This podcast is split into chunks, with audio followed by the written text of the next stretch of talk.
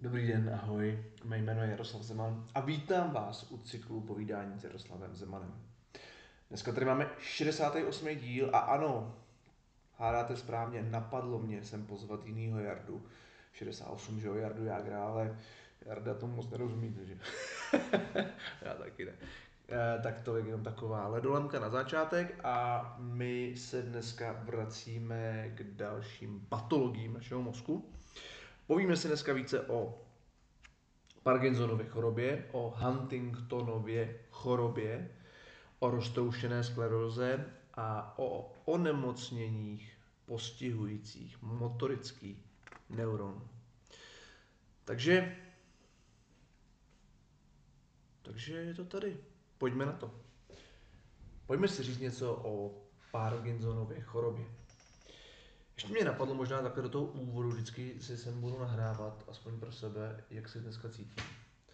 Tak e, možná to potom povede někoho k nějakému zastavení a navnímání sama sebe, a možná taky, taky ne, ale mně to přijde prostě mě zajímavý, si třeba někdy do budoucna budu třeba rekapitulovat nebo poslouchat, jak jsem se druhýho druhý v roce 2024 cítil.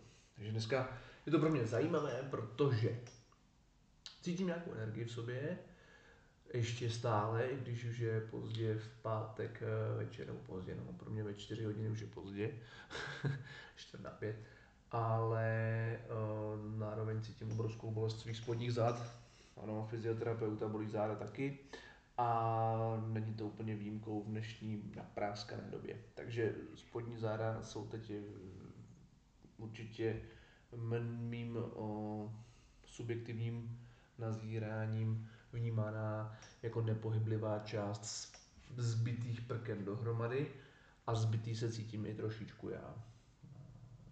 Ale není to, že bych tady chtěl úplně plakat. Tak jo, takže takhle se cítím a jdeme na to. Já to říkám taky z důvodu toho, že se mi to možná projeví v tom, kam vede moje mysl, aby jsme viděli, jak jsme prolnuté, prolnutí a že to tělo s náma neustále komunikuje a může měnit naše čtení, to znamená čtení toho, jak vnímáme okolí. Parkinsonova choroba. Je to progredující onemocnění mozku, projevuje se třesem, svalovou stuhlostí, takzvanou rigiditou a problémy s motorikou a taky s poruchami rovnováhy. Parkinsonova nemoc je způsobena degenerací buněk v oblasti tzv. substancia nigra ve středním mozku, eh, mezencefalu. Tyto buňky vyrábějí dopamin, což je neurotransmitter pomáhající ovládat svalový tonus a pohyby. Jejich zánik způsobí sníženou tvorbu dopaminu, což projeví typickým, což se projeví typickým motorickým příznaky Parkinsonovy nemoci. Ve většině případů není příčina této nemoci známá. Velmi zřídka se najdou určité genetické mutace s ní spojené. Příznaky se obvykle rozvíjejí postupně během měsíců a let. Ve většině případů začínají třesem ruky, paže nebo nohy, který se v klidu zhoršuje. Jak nemoc postupuje, zhoršuje se schopnost zahájit volný pohyb, chůze se stane šouravou, pro pacienta může být obtížné udělat první krok a omezují se, až mizí souhyby paží při chůzi. Svaly stuhnou, rukopis se zmenšuje a stává se nečitelným. Postoj je nahrbený a mizí mimika v obličeji.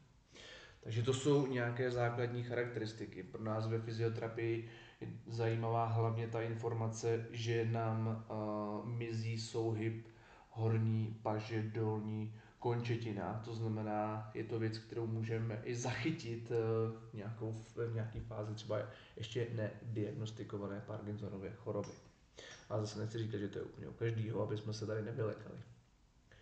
V pozdních stádiích se mohou přidat potíže s řečí a polikáním a objevuje se deprese. To se bohužel projevuje u všech uh, degenerativních nemocí, které si uvědomujeme. inteligence nebývá postižená, u některých postižených však nedostatek dopaminu vyvolává příznaky demence. Kde je zhruba ta substancia nigra? Je teda hluboko v mozku a mm, patří k bazálním ganglím, což je teda v tom, mm, jak jsme říkali, ještě jednou řekneme, ve středním, ve středním mozku v mezencefalu. Pojďme na další část. Hartingon, uh, Huntingtonova nemoc, nebo Huntingtonova choroba. Huntingtonova choroba je vzácné dědičné onemocnění, při němž degenerace mozkových neuronů vede k trhavým, nekontrolovatelným pohybům a demenci. Podkladem choroby je genetická porucha, při níž dochází ke zmnožení trojice nukleidových bází v DNA. Poškozený gen vyvolá tvorbu abnormální bílkoviny Huntingtonu, který se hromadí v neuronech a to vede k degeneraci neuronů, bazálních ganglií a mozkové kůry. Jaké jsou následky? Příznaky se u postiženého začínají objevovat mezi 35. a 50. rokem života, i když někdy už v dětství. Časnými příznaky jsou chorea, což znamená škubavé, rychlé, neovladatelné pohyby, dřív taky tanec svatého víta, neobratnost, nechtěné grimasy a záškuby v obličeji. Dále se potom rozvíjí poruchy řeči a polikání. Ta polikání zase v rámci fyzioterapie je velký problém, protože když e, nefunguje polikání, e, projevuje se to i v rámci celého trávení a tak dále. A je to také nebezpečný v rámci aspirace různých, e, nejčastěji to bývá zubní plak. A při té aspiraci zubního plaku může potom dojít k zápalu plic, což je vlastně sekundární zhoršování té nemoci. Nebo sekundární příznak, na který dost často třeba i ten člověk může zemřít. Pak jsou zase deprese, apatie a demence.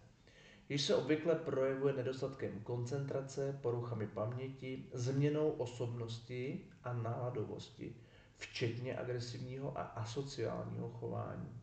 Tato nemoc obvykle postupuje pomalu a nakonec vede ke smrti asi po 10 až maximálně 30 letech od prvních projevů. Diagnóza Huntingtonovy choroby bývá stanovena na základě příznaků zobrazovacích metod genetického vyšetření, hledání poškozeného genu a neurologických a psychologických testů. Tuto nemoc nelze vyléčit, Podávané léky jen zmírňují její příznaky a doporučuje se také udržovat fyzickou a psychickou aktivitu, což je zase skoro u všech těchto těch úrovní. U té Parkinsonovy je to samozřejmě složitější, ale stejně jako u roztroušené sklerózy, tak eh, je důležité udržet nějakou psychickou pohodu a nějakou fyzickou aktivitu v rámci toho, co ještě jde. Jaké tady části teda máme? Máme tady nucleus caudatus, putamen, globus pallidus externus a globus pallidus internus, což máme všechny ty bazální ganglie. Postižené oblasti tedy jsou Huntingtonova choroba způsobuje degeneraci neuronů v bazálních gangliích a my už jsme si teď je chviličkou eh, všechny vyjmenovali. A také je spojená s degenerací kůry čelního a spánkových laloků jaká je dědičnost u Huntingtonovy choroby. Huntingtonova choroba je dědičná autosomálně dominantní, takzvaný autosomálně dominantní porucha. Což znamená, že pokud jeden rodič má špatnou kopii genu, u každého z jejich dětí existuje 50% riziko, že tento špatný gen zdědí a že se u něj v dospělosti tato choroba projeví. Genetická porucha Huntingtonovu chorobu způsobuje genetická porucha DNA na čtvrtém chromozomu, kde se trojice nukle, uh, nukleotidových bází C a G mnohokrát opakuje. Zda se u člověka choroba projeví nebo ne, záleží na počtu opakování této C a G trojice. A jaký jsou to, nebo jak, jak, kolik těch opakování? 0 až 15 je většinou bez příznaků Huntington funguje normálně. 16 až 39. Huntingtonova choroba se může, ale také nemusí projevit. 40 až 59 opakování. Huntington je abnormální, nakonec dojde k projevům Huntingtonovy choroby. 60 a více. Huntington je abnormální, Huntingtonova choroba se projeví velmi časně. Pojďme si ještě říct, než půjdeme roztroušené skleroze, něco málo o Parkinsonovi, to znamená, že se k němu ještě trošku vrátíme. Parkinsonský syndrom neboli parkinsonismus je označení pro soubor příznaků, které jsou u Parkinsonovy choroby způsobeny nedostatečnou tvorbou dopaminu. A ještě si jednou znovu opakujeme. Třes, stuhlost, pomalé pohyby. Ale ty se mohou objevit i u jiných nemocí. Parkinsonova choroba je nejčastější příčinou parkinsonismu, ale ne každý parkinsonik trpí Parkinsonovou chorobou. Jinými příčinami tohoto syndromu bývají mozková příhoda, encefalitida, meningitída, poronění hlavy, dlouhodobý kontakt s herbicidy a pesticidy, jiná neurodegenerativní onemocnění a určité léky, například některá antipsychotika. Takže jenom uh, si Parkinsonismus uh, trošku propojit, že ne všechno musí být Parkinsonovou chorobou, tak, tak jsem to chtěl jenom uh, tomu předat, že tyhle ty projevy se můžou projevovat i teda u jiných onemocnění. Pojďme na roztroušenou sklerózu. Já jsem, to už není tajemství, že se budu asi pravděpodobně od dubna více věnovat, snad tím se snažím získávat nějaká, nějaké informace, co jsme schopni v rámci rehabilitace pro takového pacienta udělat a věřím, že se nám podaří vyvinout centrum, eh, kde v rámci nejnovějších poznatků budeme takto pracovat. Držte nám palce a určitě se dozvíte na těch mých stránkách víc. Roztroušená skleróza. Roztroušená skleróza je progredující onemocnění, které způsobuje rozpad myelinových pochev, obalujících vlákna neuronů v mozku a míše. Roztroušená skleroza, dost často také zkratka, eh, ji známe pod zkratkou RS anebo MS, což je vlastně zkratka anglického názvu uh, multiple sclerosis. Je pokládaná za autoimunitní onemocnění, při kterém imunitní systémy ničí vlastní mielinové pochvy. To znamená, i když většinou se jí zabývají neurologové, je to autoimunní onemocnění, ne neurologické.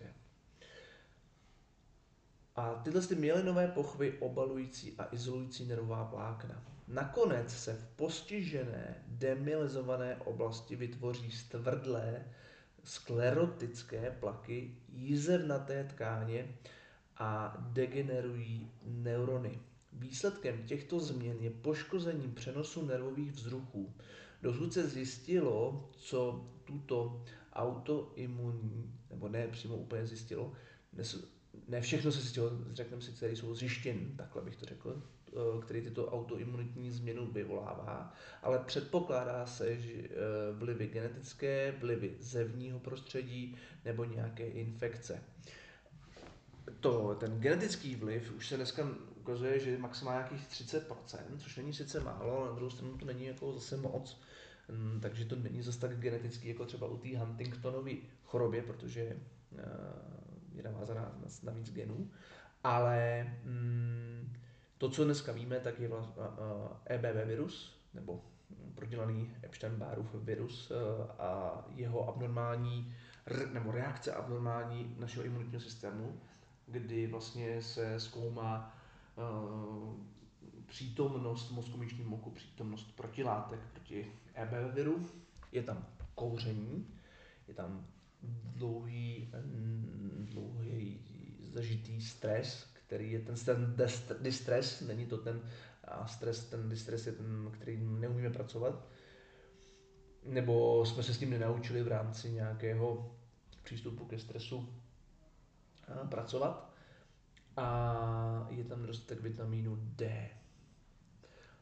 Průběh a příznaky RS jsou velmi individuální. Kromě běžných příznaků, který si za chvíličku projdeme, to mohou být psychické změny, například porucha paměti, úzkost a deprese, ale nemusí být u každého.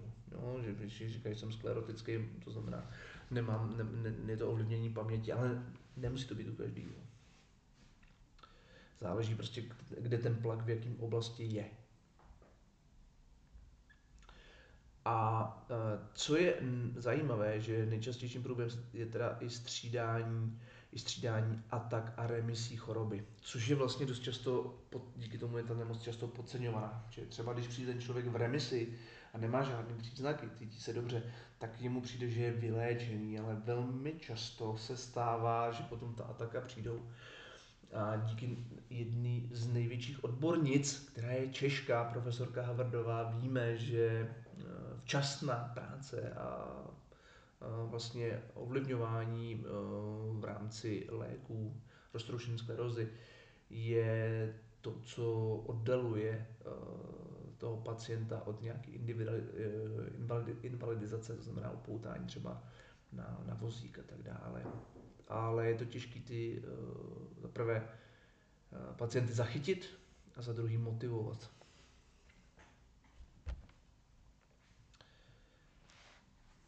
Protože nikoho nikdy nemotivujete. a to se jenom myslíme, že nikoho nemotivujeme. My, můžeme ho, my ho můžeme inspirovat, můžeme v něm zapálit nějaký, nějaký pram, pramen, zapálit, spíš najít nějaký jeho pramen, což je fajn, protože potom tam může motivace být. A nebo zapálíme nějaký plamen, ale ten může zase uhasnout. Třeba v té atace. A při, při těch atacích se postupně zhoršují teda příznaky střídány uh, období těch remisí a u progresivní roztroušené sklerozy se příznaky stále zhoršují a chybí remise. V mnoha případech roztroušená skleroza s atakami a remisemi nakonec přejde do progresivní roztroušené sklerozy. A máme tady rané stádium. V raných stádiích roztroušené sklerozy dochází k poškození myelinových pochev obalujících axony neuronů. Makrofágy, což je jeden z druhů bílých krvinek, odstraní poškozené myelinové pochvy a axon je najednou na několika místech holý, demyelinizovaný. To zhoršuje vedení vzruchu. Pozdní stádium s postupem choroby se zvyšuje množství zničených myelinových pochev a poškozených axonů, čím se zhoršují příznaky. V poškozených oblastech se vytvářejí zatvrdlé sklerotizované pláty a nakonec degenerují nervy to dokáže přetrhnout axon. Tak pojďme na ty běžné příznaky. Příznaky roztroušené sklerozy se tedy mezi jednotlivci velmi liší a my si nejčastější projdeme. Oblast draku. Rozmazané nebo dvojité vidění, výpadek středu zorného pole. Často právě uh, různí lé, lékaři, uh, oční lékaři zachytí uh, roztroušenou sklerozu, protože zjistí, na tom zrakovém nervu, tuto tu změnu.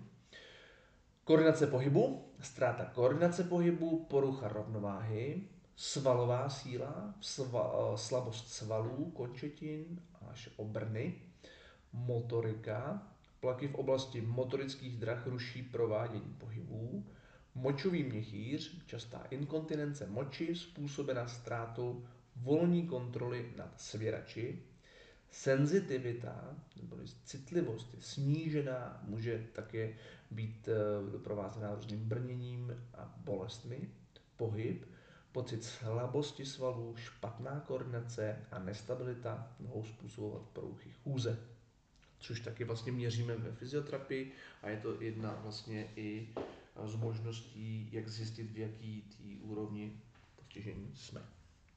Nebo třeba jak fungují jednotlivé metody, jestli se zlepšuje v té fúzi. Tak jo, pojďme na onemocnění postihující motorický neuron. V této skupině chorob dochází k progresivní degeneraci motorických neuronů a to se projevuje rozvíjející se slabostí a úbytkem svalů. Příčina onemocnění, tzv. Motor Neuron Disease, MND, nebývá známa. Některé genetické faktory však vedou k větší náchylnosti k těmto nemocem. Některé vzácné choroby z této skupiny jsou dědičné. Tyto nemoci mohou postihovat horní centrální motoneurony, uložené v motorické kůře nebo v mozkovém kmeni, nebo dolní periferní motoneurony, uložené v míše a mozkovém kmeni s axony zakončenými přímo u svalů. Poškození horní horních motoneuronů se projevuje spasticitou, svalovou slabostí a zvýšenými reflexy, to znamená spastická obrna. Poškození dolních motoneuronů se projevuje svalovou slabostí, obrnou a atrofií kosterních svalů, takzvaná chabá obrna. Kromě svalových příznaků se u některých postižených projeví i osobnostní změny a deprese, ale inteligence, zrak a sluch zůstávají nepoškozeny. Do této skupiny onemocnění patří mnoho nemocí. Nejčastěji se však vyskytují amyotrofické laterální sklerózy, ALS, neboli low, low Gehrigova nemoc podle americké baseballové legendy a progresivní bulbární paralýza. Obě tyto choroby postihují centrální i periferní motoneurony. Takže jsou tady míšní dráhy, nervová vlákna v míše tvoří svazky nebo trakty, lišící se tím, jaké informace vedou a kterým směrem. MND může postihovat dolní motoneurony v předních rozích míšních. Vzestupné ascendentní dráhy vedou senzitivní signály z těla do mozku a sestupné, neboli descendentní dráhy, tyto dráhy vedou motorické signály z mozku k předním rohům míšním a po přepojení ke svalům trupu a končetin. Tak.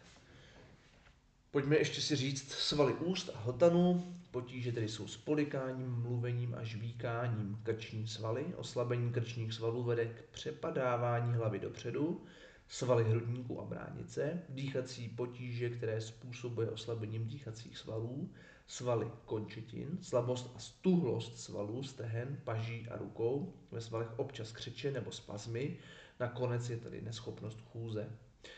Postižené oblasti eh, v rámci MND závisí na druhu nemoci a také se liší individuálně. Skoro ve všech případech se nemoc zhoršuje a nakonec vede ke smrti. Hlavní příznaky typické pro nejčastější formy těchto nemocí jsou eh, ty, které jsme si právě nazvali. Tak eh, věřím, že to nebylo optimistický, eh, nebyla optimistická kapitola. Na druhou stranu hm, já, mým úkolem je teď hledat v tom nevím, jestli úplně optimismus, ale aspoň nějakou neu, ne, ne, neutralitu pomáhat uh, tu neutralitu nacházet. Zároveň si všímám, že není to jednoduché. Ale co taky v životě je. A možná to, co je nejméně jednoduché, dává potom taky největší smysl. Ale nechci být jenom filozofický a myslím si, že tyhle ty filozofické věci u lidí prožívající jakýkoliv poranění, zranění, traumata, tak není úplně to, co potřebují slyšet nebo chtějí slyšet. Ale možná k ní dospějí a já přeju, aby k ní dospívali. Tímto se s vámi loučí Jaroslav Zeman a přeje vám krásný den.